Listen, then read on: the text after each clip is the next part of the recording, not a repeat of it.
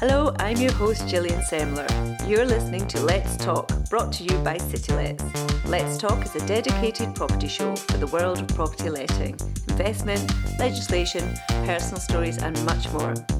If you want to get in touch direct, just reach out. Let's talk at citylets.co.uk. Joining me today is a Wheel Kent face in Scottish letting, Mike Campbell. Morning, Mike. Thanks Good morning, Gillian. In. Thank you, I think. yeah, you wait and see. You'll, you'll say that at the end. now, it might be easier to ask what you don't do because you're Director of Council of Letting Agents, Director of Belvoir Falkirk, on the board of CIH Scotland, as well as on the board of Clyde Valley Property Services, a landlord too, I think I've covered everything. I'm wondering when you sure. actually sleep. Sure. When do you sleep? yeah, I, I, sleep the sleep of the righteous every night at 10 o'clock, I have to say. Never have any difficulty sleeping. That, right. Uh, yeah. Have I, think, I, missed anything out? I'm not sure. I'm not sure. Don't think so. Nothing I'm going to admit to anyway. But right. uh, I, I work by the old adage that moving targets are harder to hit generally. Plus, get get better people than me to do some of these things for me. Right. That sounds good. Well, tell us how you got to where you are now, because I'm aware you've been involved in housing for over 30 years. In fact, I think you prefer to call it a vocation rather than a job. Yeah, yeah, no, that's certainly how it feels. So I, I started in housing in the uh, mid 1980s, um, working in local government. And uh, for, for uh, some listeners, no doubt will remember the old NALGO correspondence course that every housing officer in local authorities, the length and breadth of the land, would would study. and my dissertation for that uh, was how do we stimulate the private rented sector. So in the mid 1980s, that was a really important topic. Mm-hmm. Uh, I never finished my dissertation, but the PRS seems to have managed quite well without my input back then. Um, and it, it, went on from there. I, I, moved around a few local authorities. Um, and uh, then took a career break to look after our, our children when they were wee. And uh, my wife wanted me to go back to work. So, well, what do I know? What how you know? What what do I know something about? So we were fortunate enough to become landlords, and then and then I thought, well, I could manage other people's properties with these skills. Um, uh, so the, the rest is history in that sense.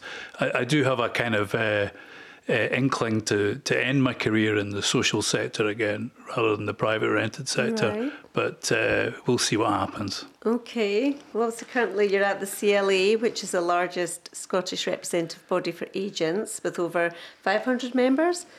So tell us a bit more about the CLA and how it came about. Okay, so the CLA is the agent wing um, of the Scottish Association of Landlords, SAL. There's lots of acronyms. So the CLA stands for the Council of Letting Agents. Um, in 2012, uh, there was a tenant fee ban in Scotland, and a lot of agents uh, had a lot of angst to express about that, but there was no real forum to, to do that. So uh, uh, SAL brought together a number of letting agents to talk it through and, and generally get uh, more organised in terms of a collective voice for this for the agent managed sector. So uh, we created a, a, steering group with uh, about 18 people on it, and we looked at work streams like education and qualification and, and enforcement and things like that. And uh, after a year or so, we, we narrowed that down to a policy group, which I was fortunate enough to be on with some some colleagues, and uh, we became the kind of uh, um, uh, policy kind of um, uh, the place for policies to be discussed and chucked back and forwards and things like that. Right. So it, SAL had been gaining landlord members almost by accident, you know, from from day one, and uh, there became a critical mass that we couldn't ignore anymore. Um, I had been involved in a, uh, although I, I have a business in Falkirk with my wife we became involved in another business in Edinburgh for three years, uh, but we were bought out of that business. So I, I wasn't needed in Falkirk, which answers your previous mm. question about how do I manage. You get other people yes. to do it. Um, so I had time on my hands, and uh, John Blackwood, our chief executive at SAL, asked me to uh, take on the role of CLA director. So that's what I do now. So, what does your role then as CLA director entail exactly? Okay, so um, it's uh, um, some would say I make it up as I go along, and I'm not entirely sure I would disagree with that. Right. But basically, I represent our agent members uh, uh, with Scottish Government. Uh, I go around the country uh, talking to members on a one-to-one basis. Okay. Um, we have, uh, SAL have always had branch meetings, which have tended to be uh, dominated by landlord numbers in the past. More and more agents are coming along and looking for something distinctive. So now I hold parallel letting agent meetings when John's having a meeting with landlords. So that takes up a fair bit of time as well. Um, a lot of desk work as well uh, over the last year or so. Um, supporting our members to, to meet the requirements of letting agent regulation okay. uh, and so forth. So. So can you tell listeners what's what's the difference then between CLA and ARLA? Okay, well uh, the similarity is both are member organisations that you can choose to join. It's not compulsory to join any organisation. Um, uh, our main focus is on mentoring and supporting our members to meet the standards that are required of them under the new kind of regulatory framework we're working. Um, I can't speak for for uh, Arla in terms of what, what they're about, that's up to them. But uh, I, I, do know that we're immensely proud that the number of CLA agents are in the high 500s. And when you look at the letting agent register, uh, about 60% of registered letting agents in Scotland are members of the CLA, which mm. is fantastic mm-hmm. for us. Let's talk about the PRS. It's seen so much change in recent years you believe that the sector is almost going back in terms of tenure not mattering. Can you expand? Yeah, I've always felt that um, the the, the um, tenure of the property where the property manager sits is irrelevant. What's really important is uh, good housing management, and I've always felt that throughout my career. So it doesn't matter to me whether it's an RSL operating in the PRS or private uh, landlords or agents operating in the PRS. I see it as one rented sector, and uh, we sometimes you need to go back to go forward to understand how that fits into the housing system. But that that would be my prediction for the future that it matters less and less the tenure of the property manager. Okay. Well, you've used the old adage there is nothing as constant as change with mm. reference to the PRS. So we certainly have seen more change in the past few years than in the last um, previous 20 years. So let's focus on the PRT and the letting agent code of practice. How do you feel letting agents have adapted to the new standards? Okay, um, letting agents are human, human like everybody else. So we're indignant to change in the first instance. Our reaction is to fight against change. But when we, we sit back and we, we kind of uh, think more clearly about that, um, it's a, it's a compliment that there's been so much change about the PRS because it means that the PRS has become really important in in the housing system. So uh, with with that importance and prominence, uh, it's inevitable that there'll be scrutiny of the PRS, and it's inevitable that there'll be some legislation. So uh, there's been a raft of uh, changes in the PRS, as you know, that came from the uh, the Scottish Government strategy in 2013 a place to stay, a place to call home, and a couple of the, them you've mentioned there. So the the PRT was was uh, uh, brought in in response to uh, a demand for more security of tenure for tenants, essentially, and that was off the back of everybody recognising that more families were living in the PRS than before, with children as well. So the, the, the concept of a so-called no-fault ground for eviction was was deemed to have um, passed its sell-by date, for want of a better expression. Um, when the PRT came in, we were all a bit worried about that, um, but uh, the evidence so far has been that. Uh, uh, tenancies are as long as they've ever been, and, and that uh, most tenancies are still terminated by tenants, not uh, landlords. I'm aware there were concerns regarding the notice to leave. Mm-hmm. Um, how's this been in practice, do you feel? Yeah, um, we, we've tried to keep a record in our own business of uh, length of tenancy and things like that. We've seen absolutely no change in that under the short assured tenancy regime, there were always people that signed a six month lease and then uh, you know a month or two later said, "Oh, we need to leave." Um, there is there was never any point in keeping these uh, tenants to the letter of their contract, that that would just be hard work for everybody for four months or whatever it was. So uh, we would always relet the property anyway with the with the permission of the landlord, for example. And uh, the numbers who are um, moving in um, and leaving in short order in, under the PRT are actually very, very similar to, to the numbers that used to ask to be uh, released from their contract earlier. So no change there. But we, we didn't know that until we experienced it. So do you think there's still a large amount of tenancies on the previous short assured lease, you know, due to long-term tenancies? Yeah, very much so. And, and um, uh, back to talking about uh, Sal's branch meetings, mm-hmm. um, uh, at every meeting we ask for a show of hands about uh, w- uh, whether the, the, landlords have created a new PRT yet. And there's still a few in every meeting that haven't actually created a PRT, which means that they're still on short assured tenancies that were enabled to to roll on regardless. Um, and I think that's why that we, we have to keep talking about um, uh, the PRT and signposting to information about it because in a year or two's time they might be creating a PRT and everybody's kind of forgotten about that being a, a challenge to to uh, uh, to to absorb at that at that time. Okay, so I mean, has there been any changes to the original PRT model agreement? Yeah, the there's been.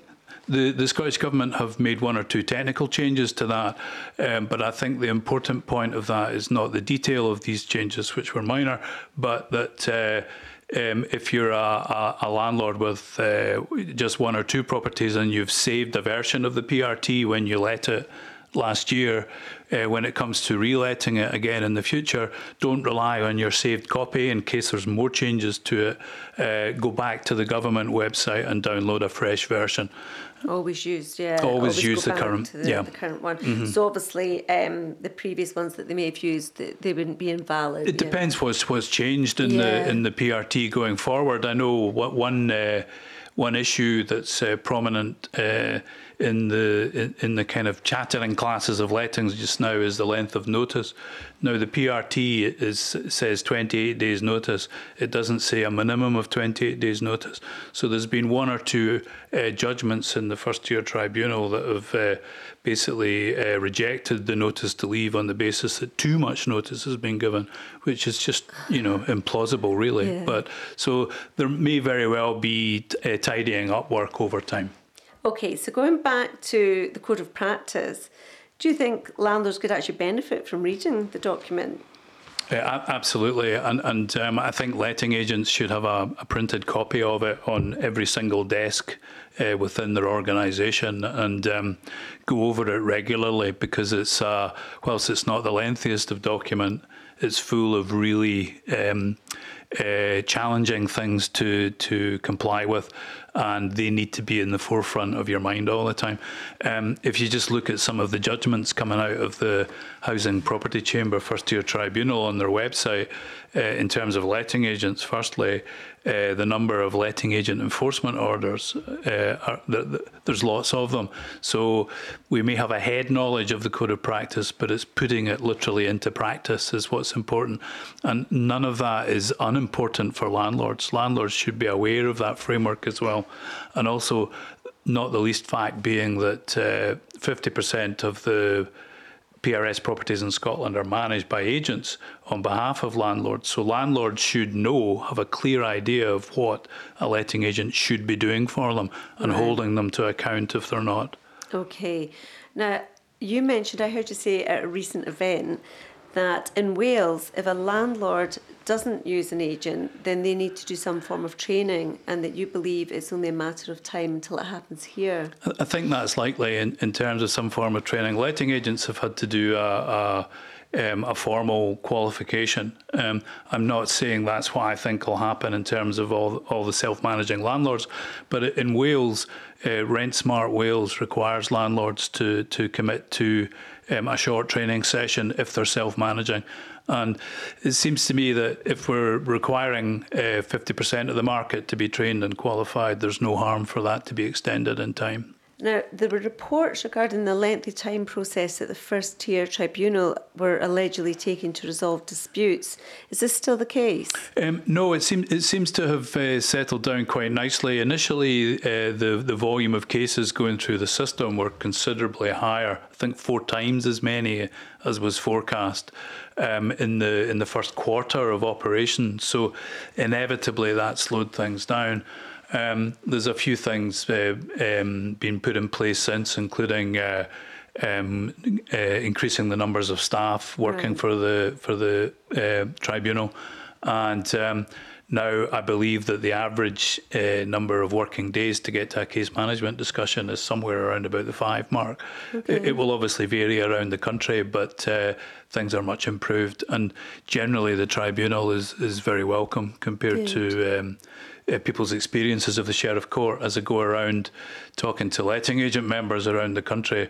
The tribunal has been yards from their office rather than a, you know, a journey into a big city or something. So, so that aspect's been really, really uh, good. Well, moving on to short-term lets and the growth of Airbnb in the city. In your view, what effects do you think it's having on the capital? Yeah, it's it's a it, it's a mixed blessing, isn't it? Uh, holiday lets, short-term lets, um, uh, if we call them that. Um, in some areas, they're very welcome. In other areas, they're uh, there's there's uh, arguably too much over provision. Um, at heart, I'm an urban geographer. That that would really be my job title if I was to give you a job title. Mm. And with that comes of a, a, a sense of place and a kind of psychological view of your own neighbourhood. And this is where the issue lies, where um, there may be um, owner occupiers that have lived in a, a, particular street or neighbourhood or part of the city for years now feel crowded out by the negative impact of short term lets roundabout. Our, our view as an organisation is that there should be a level playing field in terms of the regulation of that market, because as I say, it is welcome in some places and not others. What about the health and safety aspects and how it's regulated? Yeah, this is one of the things. I think whilst there's been some evidence of a drift from residential lets to uh, short-term lets, and by definition, hopefully they would they would ha- meet all the repairing standard requirements that were required for them as um, residential lets, but there will be some that have just uh, opportunistically come into the market for short-term lets, and there is nobody enforcing uh, regulatory standards in these in these properties at the moment. So it is a concern. Okay. Would you agree that the new PRT is open to abuse from tenants looking for cheaper short term accommodation, you know, now that the PRT has no minimum term? Yeah, I, I don't think so. I think life's too short to turn over stones like that. I think really, as, as I said earlier, the the uh, the number of people who are only staying a short while seem to be the same. In my experience, as stayed before, sure in the cities there might there might be a, a greater potential for that to happen, but why would anybody bother with the hassle? Uh, and I think it highlights. Um, that you have to do your referencing properly. Um, you know, if somebody's hopped around mm-hmm. properties, well, the, the, there's a message there. Um, mm-hmm. uh, actually, on the theme of uh, doing your referencing property back to the first tier tribunal, there is great evidence on the first tier tribunal of eviction actions uh, where tenants have been evicted, uh, and uh, there's there's you know you can see who's which tenancies haven't been successful in the past. So, and that there's a search facility where you can put in Joe Bloggs or whatever, and, and you'll you'll find out information. So landlords can check themselves. They can, before. yeah, Perfect. an absolutely vital tool. So that, that they should save that in their uh, browser. Absolutely, that's great. Well, finally, because you're clearly a busy man. Um, with not much time to spare, but what do you do when you do have spare time? Uh, I, I, actually, I've got a lot of spare time. I have to be honest. uh, I, I, go out on my bike. I do a lot of cycling, uh, a lot of walking, and um, generally put my feet up and stare into space, which I seem to be. I think that would be my my um, main uh, main activity in life. I think deep thinking, I should each say. Each of those this weekend, uh, this, week, this weekend was happening this weekend. Uh, I can't actually remember what's happening this weekend, but the, few more days the weekend after, uh, I, I, know for a fact I'm going to Arran with my, oh, my daughter and her husband and my son and his girlfriend. Uh, oh, we're all going Karen. to Arran for the weekend. Great. So I'm looking forward to that. Well, enjoy that, and thank you so much for coming in. Thank you. I'm Gillian Semler. Thanks for listening. If you've enjoyed the show, don't forget to subscribe to the Let's Talk channel on all the usual platforms, including Spotify, iTunes, and SoundCloud, as well as on citylets.co.uk forward slash podcasts. And also let your friends know where to find us. Let's Talk is a dedicated property show providing insight into the world of property letting. More information on today's show can always be found on our show notes along with this podcast. If you want to get in touch, just reach out. Let's talk at citylets.co.uk.